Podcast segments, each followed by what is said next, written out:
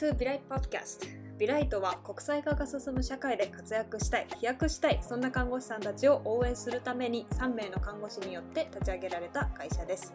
このポッドキャストを通して日本に限らず世界中で挑戦する方たちのことを知って皆さんが自分の目標や夢に向かって果敢に挑戦できる後押しになったら嬉しいです。リスナーの皆さん、今回もエピソードを聞いてくださって本当にありがとうございます。初めて聞いたそんな方がいらっしゃったらウェルカムです。ありがとうございます。えー、私はビライトを代表してます、みつきと言います、えー、日本で看護師として1年と少し勤務をした後で、アメリカ・ハワイ州に渡って再度看護師免許を私は取得しました。で、現在はね、大体多分3年目を迎えてると思うんですけれども、あ自分がやっぱり国際的に働いてみたいってこう大学生の時に、まあ、いろんなきっかけがあって思って思い始めたんですけれども、やっぱりどうしたらいいかわからなかった。何どんな道があるのか分からなかった、まあ、そういうところからたどって、まあ、今にあの至るんですけれども、まあ、そういう経験を得て自分とまあ同じような状況に、ね、いる方に何かこうできることがあればなと思って活動をしています。この間ですね、ポッドキャストを聞きました。みんなそれぞれの道のりがあって今があるんだなと再実感しました。私はすごく遠回りをしている寄り道だらけに感じて落ち込むことも多いですが、いつかこの寄り道も悪くなかったなって思えるように頑張りますとメッセージをいただきました。あやかさん、本当にありがとうございます。ぱり SNS をねやっぱこう定期的に見ていたりするとこうなんだか自分から後から始めた人とかがね先を進んでいたりまあ、比較をしてしまったりとか、まあ、そういうことはこう避けられないとは思うんですよね。でもそこで思い出していただきたいのがやっぱり競争をしているわけではないっていうこととだそれぞれがね置かれた状況っていうのは一つとして同じものはないんですよね。やっぱり英語力だったりとか、まあ、あと人によってはその英語が必要ではなくて、ま、その必要な言語が違ったりだったりとかビザの状況もありますし、まあ、家庭の状況とか家族の状況あとま健康的なねそのフィジカルな身体的な健康っていうのもあるんですけどやっぱりまあ人生いろいろ辛いこともあるのでメンタルでね来てしまってどうしても挑戦できないとかこう新しいこと始められないとかそういう時期も絶対あると思うんですよね。まあ、あと皆さんがやっぱりこう目指している場所って実は本当に一人一人同じようですごく似てるように見えたりする時もあると思うんですけど、まあ、本当はあの違うねところを目指していたりするんですよね。なので、まあ、そういうところもね含めてあのこうあんまり自分にタフになりすぎずにあの自分の道を行ってほしいなっていうふうに思っているんですけれどもこうやってまあ彩香さん感想いただいてすごい嬉しいです。ぜひエピソードを聞いたっていう方がね、いらっしゃったらインスタグラムでもツイッターでも何でもいいので、あのビライトもしくは私のね、 No Rain No Rainbow NRS のインスタアカウントでもツイッターでもいいのでタグ付けしてくださるととっても嬉しいです。そして今年最後のエピソードになりました。えー、今回のエピソードエピソードではアメリカ看護師ピアサポートコミュニティビライトのね2つのコミュニティがあるんですけれどもそのま、アメリカ看護師特に N クレックス合格を目指している方のためのねコミュニティのメンバーさんであり友達でもあるエリカさんにインタビューをしました。あ今まではねあの前以前も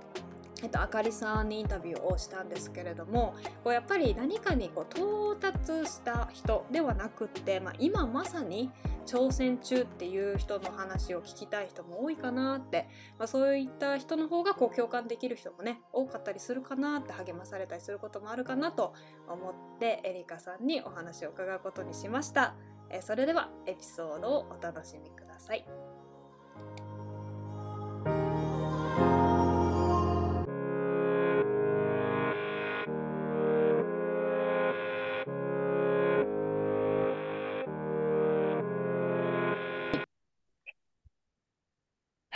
そしたら、今回のポッドキャストでは、エリカさんにインタビューをしていきたいと思います。エリカさん、どうぞよろしくお願いします。はい。よろしくお願いします。お願いします。そしたら、まあ、エリカさん、誰やねんっていうところなんですけど、はい。はい。エリカさんが今、まあ、どこで、まあ、何をしてるのかっていうことと、うん、今までどういう何をしてきたのか全部は喋れないと思うんですけど、ちょっと教えてもらってもいいですか？はい。えっと、看護師歴は、11年目になります。で、大阪出身です。そして、えっと、グリーンカードが、えっと、2022年度の分が当選しまして、ロッタリーで当選しまして、で、今年の2022年の9月10日にハワイに移住してきました。以上。はい、以上。はい。そしたら日本では看護師さんをされてて、どれぐらいですか？えっと、看護師歴は11年目です。うんどういうところで働いてきたとか、はい。いろんなことしてきてはったと思うんですけど。はいはい。まあ、ざっくりなんですけど、えっと、まずは大学病院に就職して、まあ、9年目の途中で、えっと、退職したんですけども、そこでは、えっと、ICU が一番長くて、ICU が5年。で、その他の4年は、慢性期、消化器内科とか、外科、えっと、それは消化器外科と、あと、小内科とか、泌尿器科とか、糖尿病とか、なんか混合の病棟に数年いてまして、そこから ICU が5年で、で、そこからですね、えっと、いろいろあり、えっと、コロナがあったので、コロナに関する仕事をしてました。で、コロナに関する仕事もいろいろしたんですけども、宿泊療養の看護師だとか、あと重症センターでも働いてました。あと、一番直近では、えっと、診療、診療、えっと、ホテルに、えっと、コロナの患者さんが、あの、療養している中に、あの、先生と一緒に訪問看護するってことをやってました。で、あとは、えっと、フリーランスの看護師をサポートするような会社に就職をしていて、そこでも働いていました。なので、そこは病院ではなくって、企業で、えっと、半年ほど働いていました。長くなってしまいましたけど。はい、すごい、すごいね、ことになってますね、履歴書がね。はい。すっかり、あの、まとめられなかったですけど。大丈夫です。あすごいいろいろ経歴があんねんなってことがね、あの分かっていたあそうですねはい。まあ、なんかいろんなところで働いてはるということで。ね、本当に。で、これちょっといろいろ突っ込んでいきたいところがまああるんですけど、まあ、そのグリーンカードはい当選って、ロッタリーってね、なんやねんっていうところだったりとか、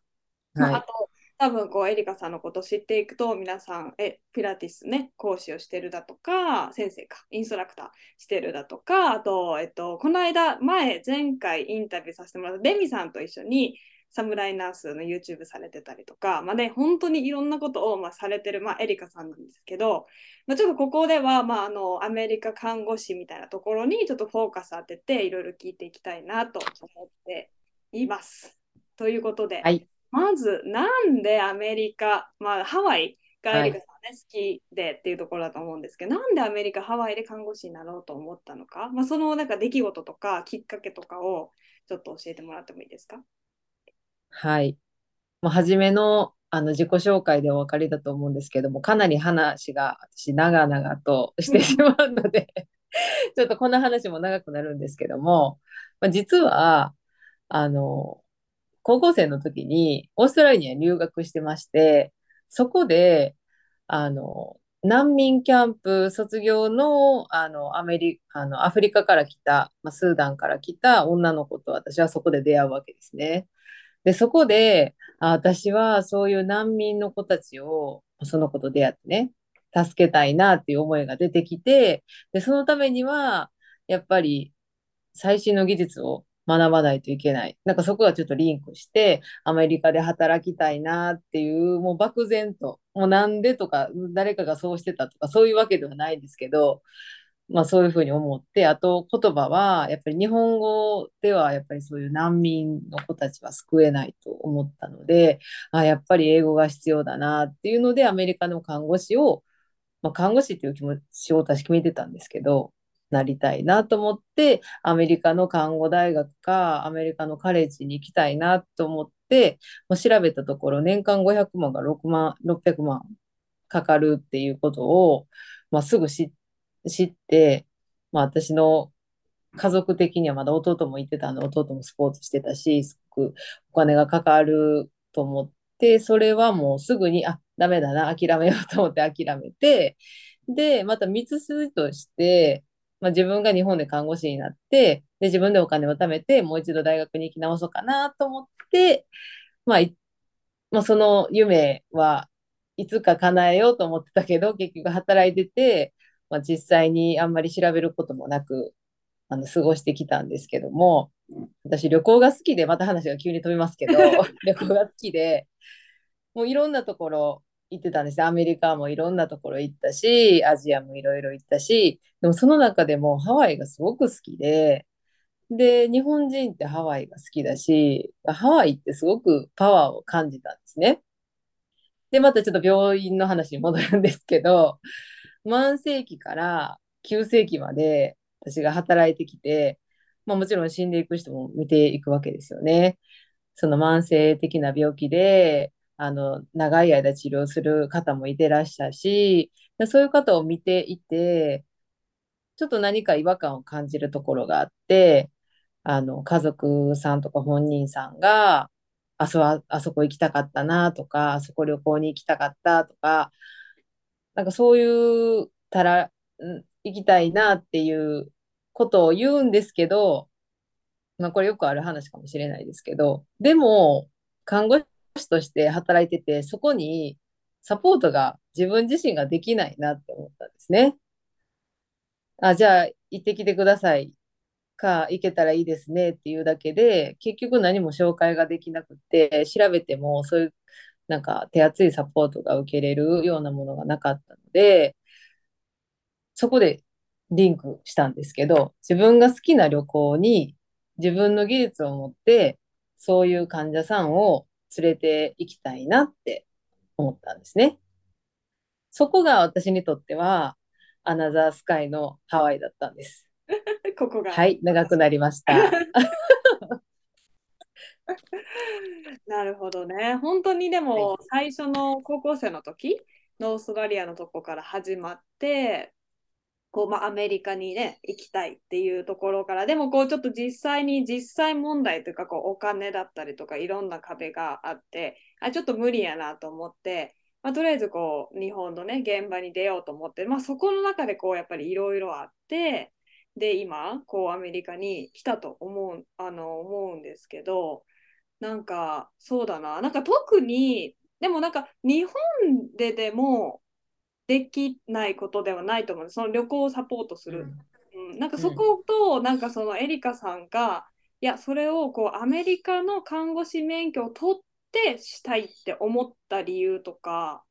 なんかそのなんかその、はい、そんなめちゃくちゃかっこいいことじゃなくてもなんかあるのかなと思って。はい。実際まあ、あの国内その私が先ほど働いてたっていうそのフリーランスの企業はそういうあの国内の旅行をサポートするっていう会社でもあったんですね。まあ、それも、まあ、実際に日本の看護師免許持ってたらできるんですけど、やっぱり海外、私はハワイが好きで、自分が好きなところに住んで働きたいっていうのも一つ。で、あと、日本の看護師免許を持って海外旅行にお連れして、あの、指示書があれば、そこで看護はできるんですけど、もし私が患者さんだった場合に、英語喋られない看護師に旅行についてきてもらって、もし万が一何かあった時に、ちゃんとサポートしてくれるのかなって思うし、私自身もちゃんとサポートできるんかなっていうところが、やっぱり思いました。やっぱり医療の違いも知らないといけないし、文化もも違うだろうし、やっぱりそこは全てをサポートしての、やっぱりその橋渡しができるというか、私の夢が叶えられると思って、はい、あの、アメリカで看護師になるってことを選びました。なるほどね。確かに。確かに自分が看護師として患者さんにもしついていくとして 何にも多分アメリカに行きたいって言われてじゃあアメリカに行こう行ってみようってなって行って何か本当に起きて で本当に何も知らへんかったらちちょっとね、こうなんか、あ自分がなんかこうすごいあたふたふたと あたふたふたふたってしてしまって、うーん、なるほどね。だからどこにで、どこに行ったとしても、でもやっぱりこう英語ができるってことだったり、英語で、まあ、医療を提供できるっていう場所に自分がいることで、やっぱり患者さんとか、そのまあ顧客、まあ、お客様か、お客様の行きたいところとか、こうどうしても今行きたいところに一緒に行ってあげることができるというか可能性をもっと広げてあげることができるのかなと。そうですね。なので、はい、なんか、つながってないようでつながってるのかなとは思うんですけど、やっぱりその相手の立場になってあの考えたときに、やっぱり必然かなっていうふうに思いました。ありがとうございます。何か、なんかそのエリカさんのはい中で、まあ、そのアメリカにだんだんこう、だんだん多分最初のきっかけからだんだん具体的に行動をしていったと思うんですよ。うんなんかこう、あの、こうしたいと思って。なんかこう、それをどういうことをしていったとかありますか？なんかここに向かって実際に動き出したこと？やったこと？動き出したこと、まあ、私は体験型なんですけど、その動き出したというか、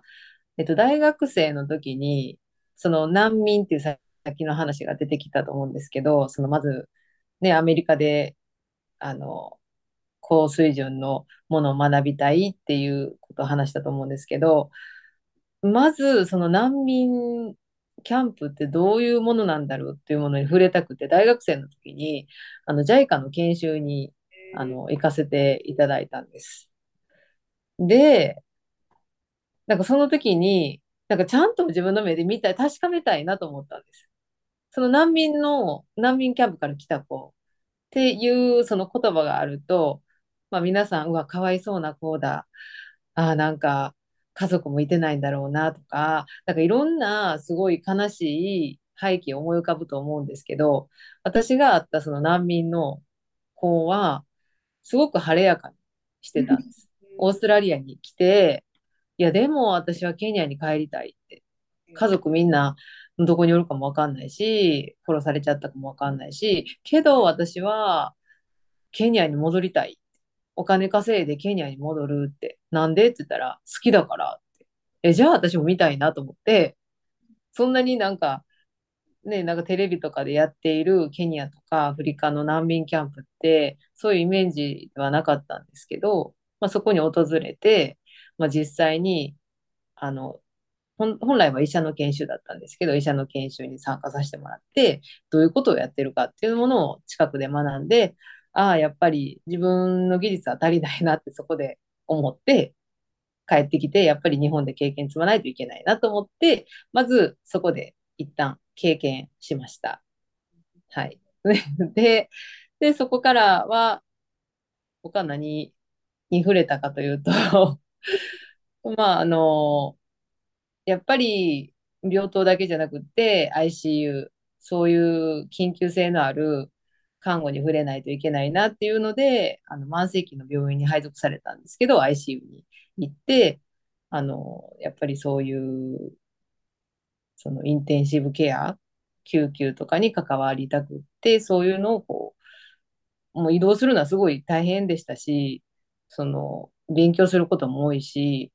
本当に大変でしたけど、まあ、そういうところを網羅しようと思って、いろんなところを積極的にあの移動していきましたね。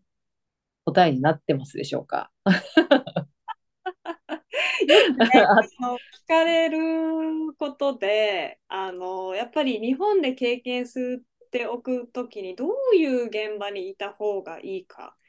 っていう、もし海外に行きたかったらって思う、あの聞かれるんですけど、まあなんか私、私はなんかそんなにスペースなたくさん日本で経験があるわけじゃないので、1年と3ヶ月ぐらいしかいなかったので、なんかこうあんまり私はうまいことあのな計画的に私は全然来たわけじゃないのでなんかこういい答えはあんまり出せなくて、まあ、人によるとは思うんですけど、まあ、経験があった方がいいっていう人とそんなにこだわらなくていいっていう人もいればやっぱり今エリカさんが言ってくれたみたいにこう何か自分で見て自分でそこで足りないなって思ったところとかあとどういう場所にその後行きたいかなんかっていうところで多分必要な経験って変わってくる。と思うのでなんかこうちょっと参考になれば嬉しいなと思って聞いてみました。はい、そうですね。なんか経験ってね、やっぱり移動するとか、新しいものを学ぶってすごく緊張するというか、年を重ねていくことにすごく恐れる。特に看護師は、1年生の時は、まあ教えてくれるかもしれないですけど、やっぱりね、ちょっと経験積んで同じ病棟で移動するとなると、なかなかね、自分で学ばないと、その習得できなかったり、ね、結構大変でしたけど、振り返ってみると、まあ、経験しておいて今につながってるなっていうのは思いますね。ありがとうございます。実際にあのエリカさんはピアサポートコミュニティのあのアメリカ看護師ピアサポートコミュニティのもう本当に初期からいてくれてるメンバーなメンバーさんなんですけど、まあえっと、ここまではなんかこうその、まあ、ざっくりとあ、まあ、なろうと思ったために準備してきたことじゃいざアメリカの、まあ、看護師免許を取るってなっていう多分目標ができあのにいざ進み出した時になんかこうしたことと、まあ、あのもしどうなんでピアサポートに参加しようと思ったのかとか実際参加してみてあとまあ続け一番続いてるメンバーかなと思うんですけどなんか続けられてる理由とかどういうふうに活用してるとかも合わせちょっとざっくり合わせてちょっと話質問がちょっと多すぎる。じゃ まず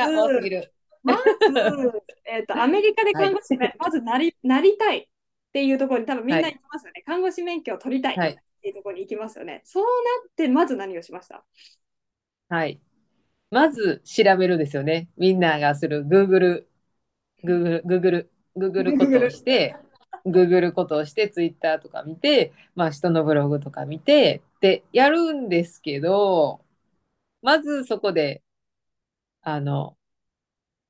やっぱりそういう方々が、まあ、成功してる例も見れますし、すごい苦労してるところも見れるので、で、そこで、あ、ちょっと無理かもしれない。えー、これどうするんやろう。そのやっぱりブログって、やっぱり時系列に書いてくれてるわけではないので、自分がどこから始めていいかっていう、その、なんか ABC みたいなことが全然なくて、とてもそこでまずその調べた段階で結局何が必要なのかっていうところがもう全然つかめなくて、そこで、あの、コミュニティを見つけたっていうような感じです。ありがとう。はい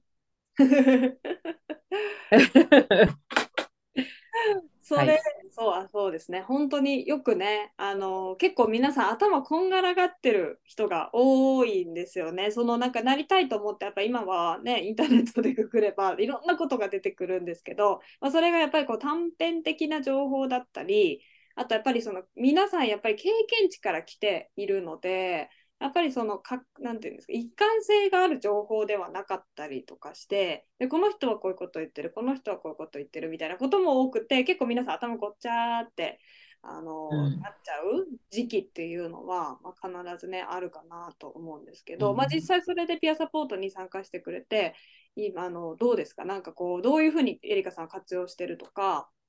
なんか、はい、ありどうありますか？はいそのピアサポート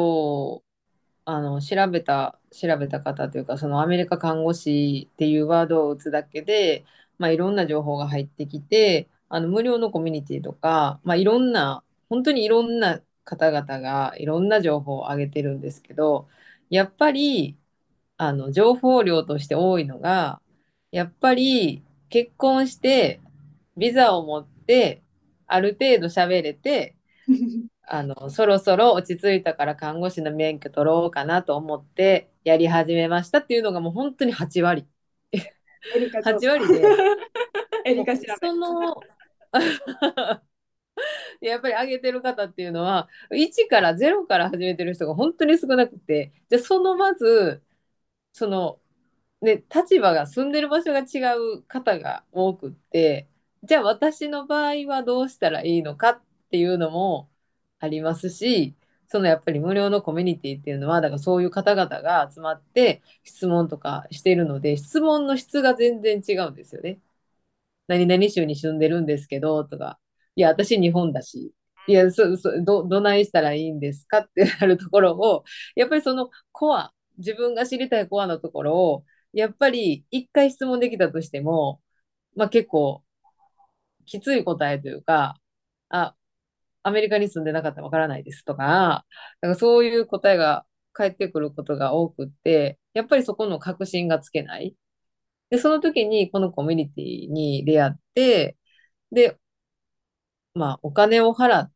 てコミュニティを入ってるっていうことは、やっぱり自分がしたい質問をしっかり答えてくれるっていうことで私はイコールだなって思ったんですね。自分が知りたい情報を知りたい時に知る。そして、その、みつきちゃんは、あの、ハワイで看護師になってる。っていうことは、まあ、この方は一通り通ってきてるんじゃなかろうかと思って、あの、聞けば絶対答えてくれるし、そして初期に入ったので、本当に人数が少なかったので、あ、これはいいと思って、これは見てくれるなと思って 入ったのがきっかけです。で、活用方法としては、私本当に一番長いっていうことがいいいいことではないと思うんですけど 一番、一番長いっていうのは、じゃあ、なってないっていうことなんですけど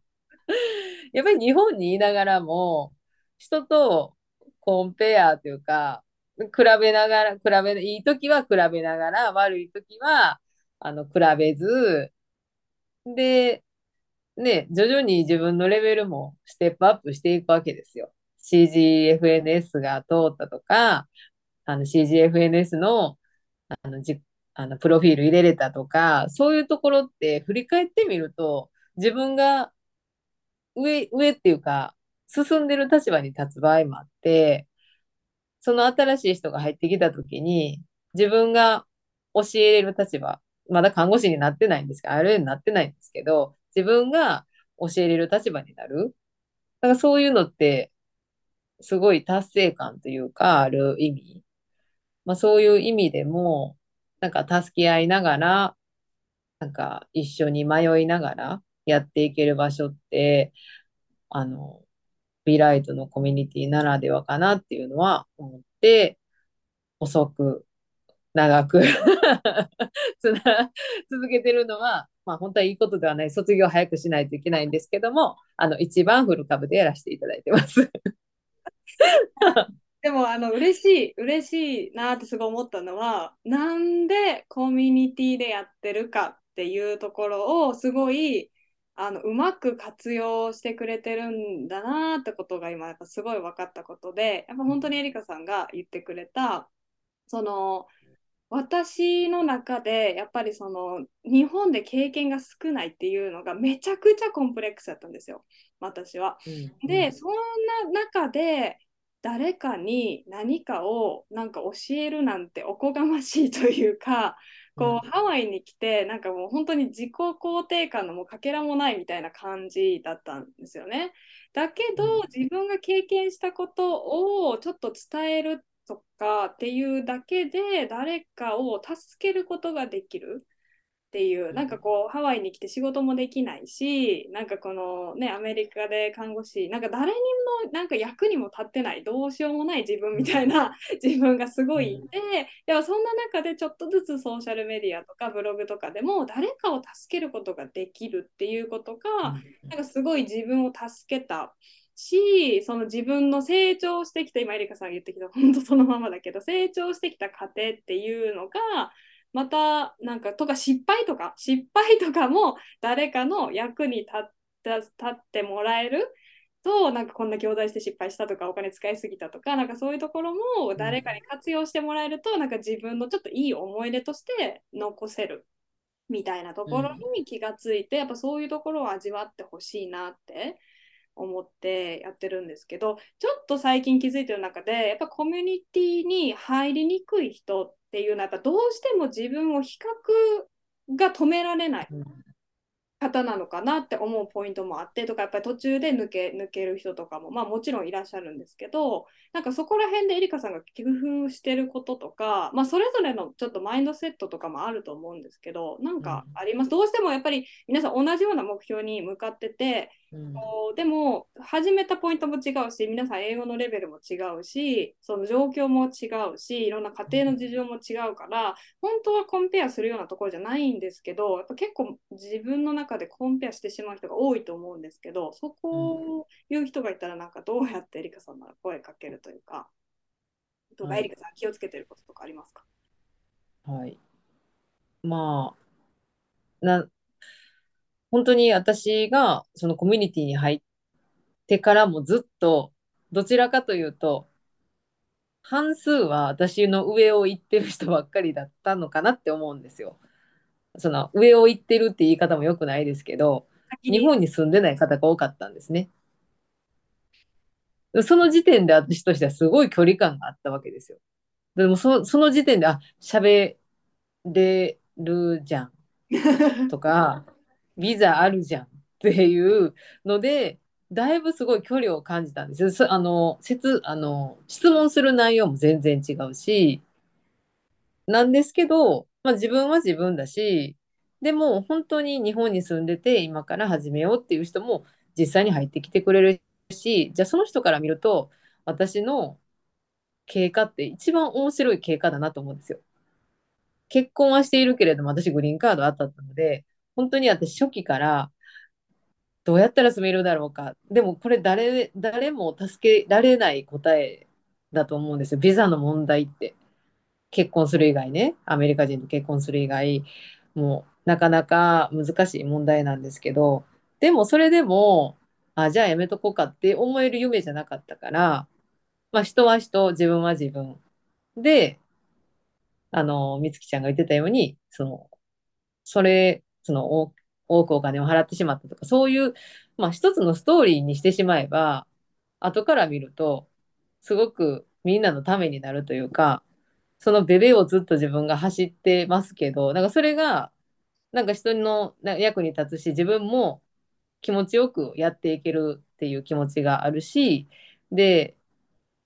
まあ、学校でもないし、試験をやるわけでもないし、コミュニティって、私が一番点数が低くだったとしても、誰もその咎める人もいてないし、本当に自分次第の場所だなって思うんですよ。なので、やりたくなかったら、何もコメントしなかったらいいし、呼びかけられても何もしなかったらいいし、でもそれもそれでも自分次第だと思うんですよ。だからそういうふうに、本当に自分のいいように使って、で、まあ、誰かが質問してきた時に答えてあげるとか、自分が質問した時に答えてもらうとか、まあ、そういう中で、なんか本当に広いアメリカの、なんかすごい、アメリカって大きいですけど、その中で、なんか友達を作ってる感じ、同士を作ってるような感じで活用してますね。ありがとうございます。もしね、あのでも本当に私としても全然あのな幽霊部員でも全然いいんですよ。あのなんか幽霊部員でいてくれていやでもちょっとここに入ってることでモチベーションがキープできんねんぐらいのこう活用方法をしてもらってもいいですしやっぱ人によってはいやちょっと毎月話させてほしいっていう人もいるのでそういうと、ね、そういう方に対しては毎月話し皆さんやっぱモチベーションをこう入れられるスイッチが違うと思うしなんかこうそれももうみんなそれぞれなんでなんかこうそれぞれのあった方法で活用してなんかコミュニティメンバーとしていてくれたらいいなと思ってやってるんですけどここでちょっとビザの話をに行きたいんですけど、はい、抽選ビザのことをそもそも知らない人もいっぱいいてはると思うんですけど、はい、何ですか？もうはい。ロッタリー毎年10月から11月にある、えっと、グリーンカードの抽選があるんですけど、これはアメリカンドリームの語源と言われている、あの、本当に無料大好きなんですけど、無料です。大阪の無料で、そう、大阪のおばちゃんなんで、無料大好き。無料で宝くじはお金買わない、お金出さないと買えないですけど、グリーンカードの lottery 抽選はタダなんです。自分の個人情報を打ち込んで、あの、 submit を押すだけで、あの、抽選、まあ、確率的には1%以下なんですけど、それでアメリカの永住権がもらえます。本当に永住権って語りますけど、永住権ってめっちゃ難しいというか、結婚しても永住権って10年間のものがすぐ取れない。ね？みつきちゃん、そうですよね。やっぱりアメリカに住む永住権を取るっていうのは本当に難しいことで、でもみんなに平等に日本人であれば、もう今年からパスポートなくても応募できるので、本当にビザと RN、もう同時進行すごくしんどかったです。本当に。ビザないのに RN 通ったかって働ける場所ない。ちょっと今この話違いますけど、ちょっとまた違う話しちゃったけど、ちょっと違う話しましたけど、その、ね、やっぱり抽選は1年に1回やって、本当に無料で、日本人であれば応募できる。なんか、韓国人とか、ちょっと何、何人、ちょっと、毎年規定が変わるので、ちょっとあんまり言えないですけど、日本人であれば応募ができます。なので、そのチャンスを、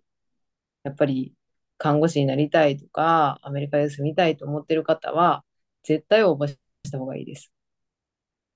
すごいですね。はい。でも本当に、はい。私当たりましたから。ね、当たった人がね、いるんだよね。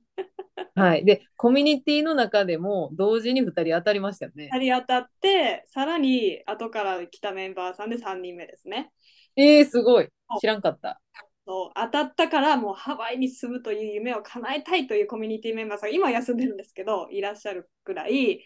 あのなんか思ったんですよね。なんかやっぱそれぐらいの思いを持ってるとまあその皆さんがやっぱ引き寄せの方法とかわかんないですけどそういうの信じてる人とか、まあ、信じてない人とかもいると思うんですけど私はあると思うんですよね。やっぱりそうやってうん。なんかこう運命をある人にこうやっぱりうん。こうそういうなんかこうねチャンスが来るというか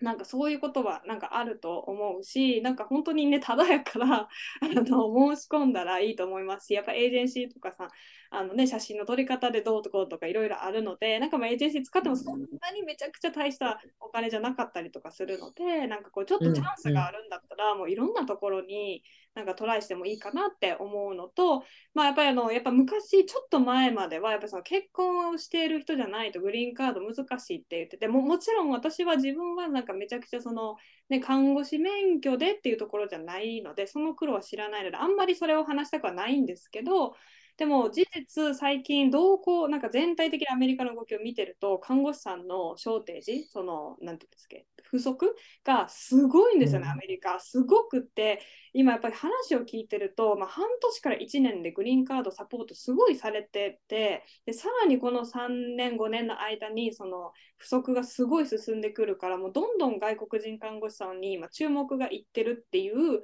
アメリカ自体の流れになってるので本当にここすごいチャンスなのかなと思っています。というところで、はいもしねあのサポートそれでねエリカさんからまたそういった抽選に関してなどいろいろ聞きたい人は聞けるのでぜひぜひはい。そうですね。だからね。なんかそう、そうですね。コミュニティの中でも、やっぱりいろんな色があると思うんです。本当に私は、もう何にもない、本当に、本当に何に、裸の状態で、あの、アメリカに入ってきたようなもんで、何にも、ビザもなく、英語も喋れず、その中で一つずつ、ね、服一枚ずつ着て、やっと入国したって感じなので、本当に、あの、このね、ポッドキャストを聞いてる方で、本当に、もう本当にゼロなんです。で、それでも私は叶えてるので、はい。あの、もう一つの自分のサムライナースっていうチャンネルでも、あの、発信してるんですけど、やっぱりその中でも、ね、私が本当にゼロの状態から発信してるので、それを見ると本当にゼロから始めたんだなってわかると思うんですけど、なので、ね、本当に裸の状態からあのこちらに来れたっていうあのあの経過を見て勇気づいてほしいなと思います。勇気ねづけられる人が本当にいっぱいいると思うんですけど、じゃあここで今苦労していることで、まあ、それのはい多分あのっていうことと、まあ、どうやって乗り越えようとするかとか、ここら辺を教えてもらえますか？はい。まあ、苦労していることは、まあ、どう考えても英語。もうどう考えても言葉しかないです。もうこう、私喋るの大好きなのに、聞き取りは聞き取れるけども、出ないっていう。で、すごく、その医療のことも、ね、まんべんなく日本語ではわかることが、やっぱり英語になった途端、あれ、これは上なのか、下なのか、下がっているのか、いいのか、悪いのか？っていうところが、文法を見たら全くわからなくなって、いやー、ちょっと本当にわかんないっていう。問題解いてても質問の意図がわからなかったり、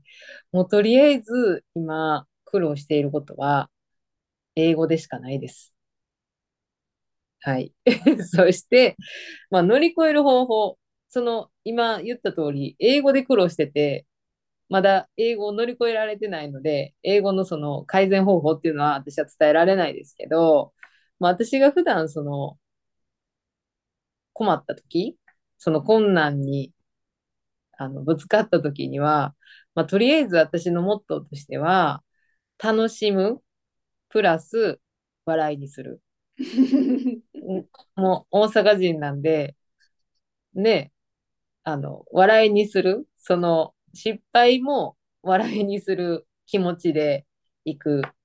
そして、その言葉の壁、すごい言葉の壁にぶつかってるって言いましたけども、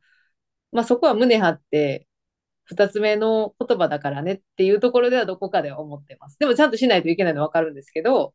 そこであんまり落ち込んでは、まあ英語ができない、英語ができない、英語ができないって思うんではなくて、二つ目の言語を学んでるんだから、まあそこは仕方ないよねって。学べば学るほど伸びるし、学ばなかったらそこで止まってしまう。だからそこは自分次第だから、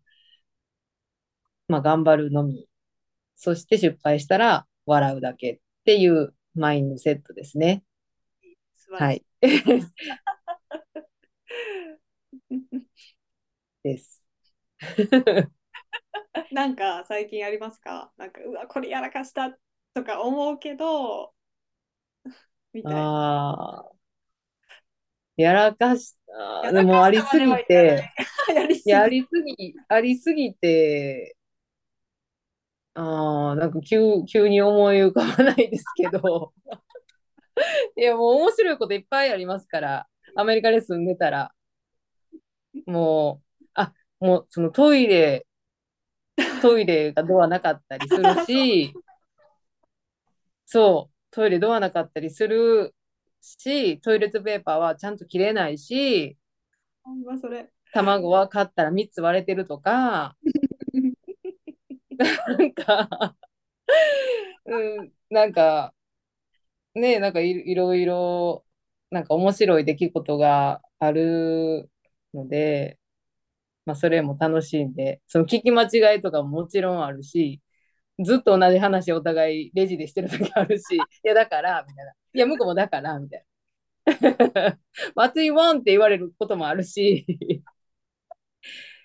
その語学学校に行ってるんですけど、語学学校ではもうあなたの英語は理解できないとかって、2時間の授業で3回言われたこともあるし、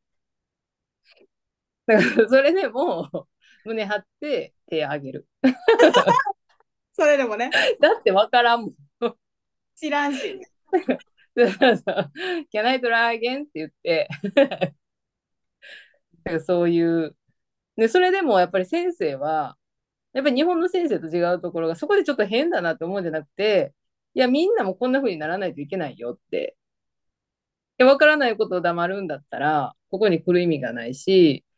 間違えるために来てるんだからっていうような感じですごくね、間違いに関しても、まあ楽しく、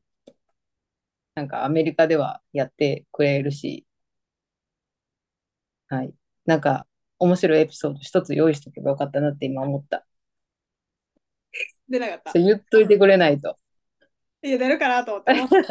大阪出身やからと思ったけど。いやそれちょっと急にちょっと無理です。ここ一番のやつちょっと用意する忘れてたな。あれだ、追加追加エピソードでエリカの最近の面白い話やん。はい、もうそう。また違うポッドキャストで。違うポッドキャストで。はい。もうぜひぜひ、いっぱいあるから、もう書き、書いときます。書いときます。書いときます。面白い話。いっぱいあるから。いいから滑らない話でね。滑らない話。本当に。めちゃくちゃ面白い話いっぱいある。本当ね、エンターテインメントですね。ね。はい。そしたら結構時間が来てしまったんですけど、あの本当にエリカさんはいろんな活動をしてて、なんか、はい、私も追いつかれへんなっていう感じなんですけど、なんかその活動を始めた理由とか、はい、活動をしてなどういうなんかビジョンがあるとか、こうどういうふうに、はい、多分ね、エリカさんはとっても人をケアリングする人だと思うから、多分そういうところを持ってやってると思うんですけど、なんかそこら辺をちょっと教えてくれると嬉しいです。はい。えっ、ー、と、話の中でも出てきたんですけど、サムライナースっていう YouTube のチャンネルをやってます。以前、ポストキャストで、あの、ゲストで出ていたデミさんっていう方と一緒に2人で始めたチャンネルなんですけど、えっと、その方は、あの、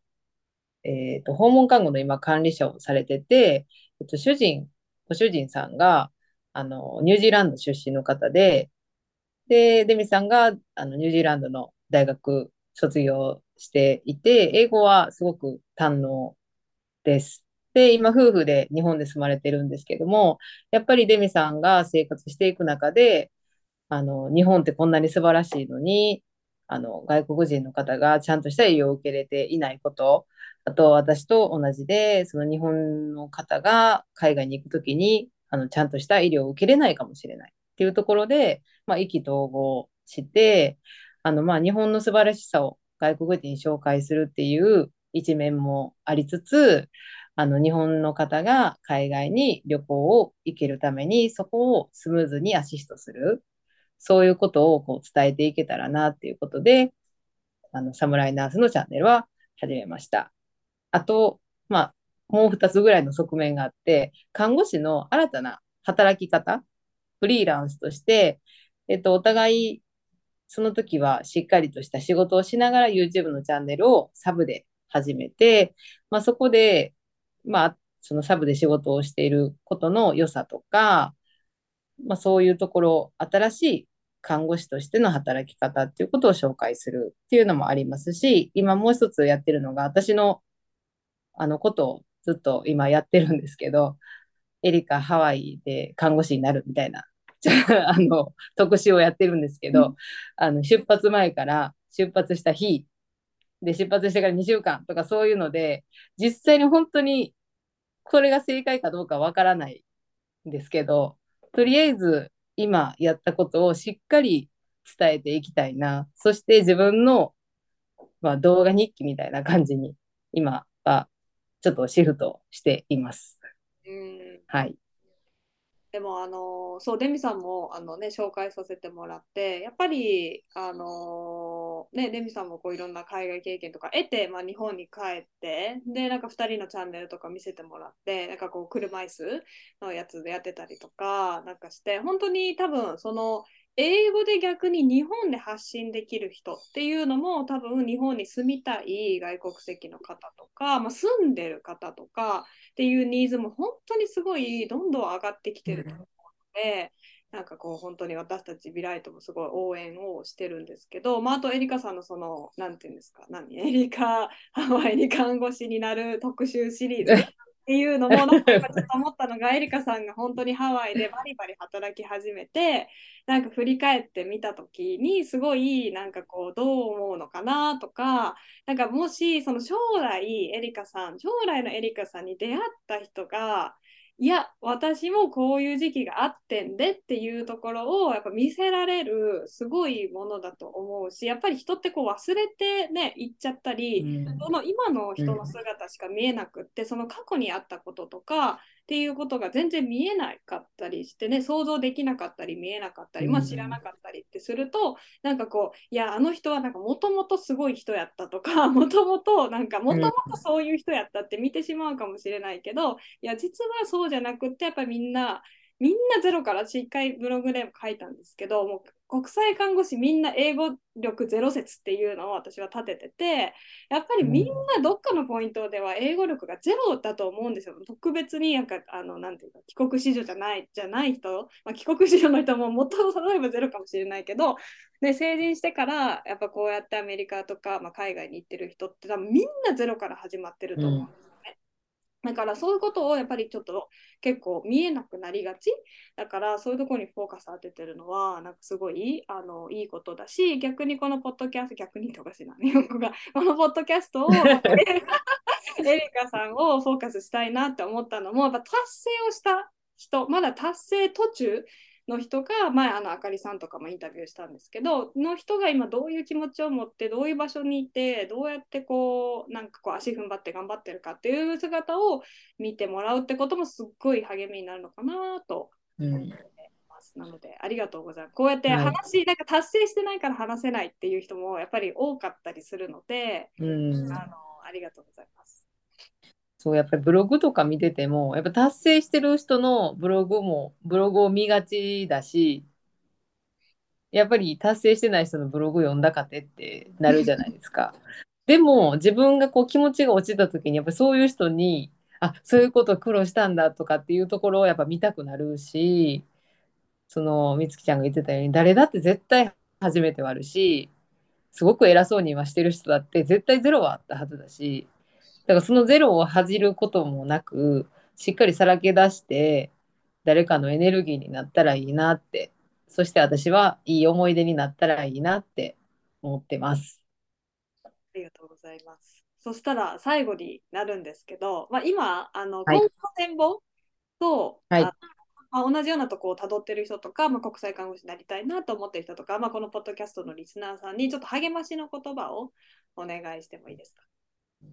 はい。足は前に生えているので進むしかありません。楽しんで人生はね、あの楽しむしかありませんし、棺桶に入るときまでやっぱりいい人生だったか、悪い人生だったか、それやっぱり分かんないと思うし、でも今の気持ちを忘れずに、ね、足の指は前に生えてますから、前に進むのみです。そうですね。はい。ありがとうございでますす。言い残したことはないですか？言い残したこと。あ、ピラティスも頑張ってやってます。その話するの忘れた。はい。また次回の面白ストーリーの時に、エリカの側面という、ことでね、はい、ことでやりましょうよ。サブチャンネル的な感じで。サブチャンネルみたいな。はい。そうです。私もお世話になってます。でも本当にエリカさんのピラティスのおかげで、あ筋力もついたと思うし、なんかこう、ちょっと自分の、なんていうかな、あんまり自分の体のことが好きじゃなかったんですけど、私は。